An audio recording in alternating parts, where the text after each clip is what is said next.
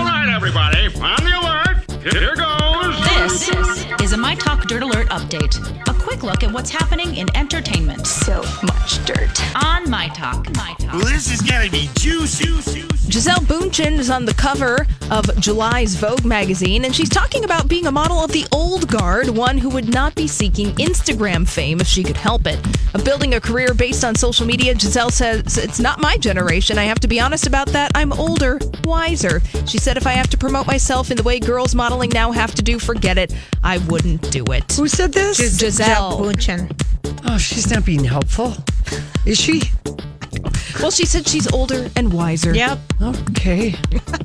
David Spade has made a donation of $100,000 to the National Alliance on Mental Illness in honor of his late sister in law, designer Kate Spade, who died by suicide last week. In a statement, Spade said, More people suffer from mental health issues than we may realize, but no one should ever feel ashamed to reach out for support.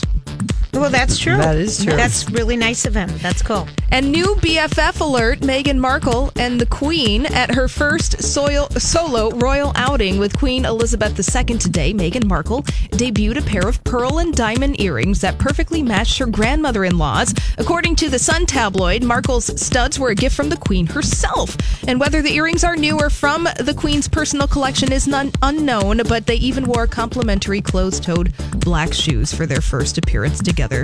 They were Like- really cute. They it was were. really it's cute. the magical girlfriend tour. Yeah, it was really fun. Absolutely. Sounds like a Beatles song. I know. Exactly. It's the Magical Girlfriends Tour. And you can see all the photos on our website at mytalk1071.com. Well, that's all the dirt oh this hour. For more everything entertainment, be sure to check out our website. It's mytalk1071.com.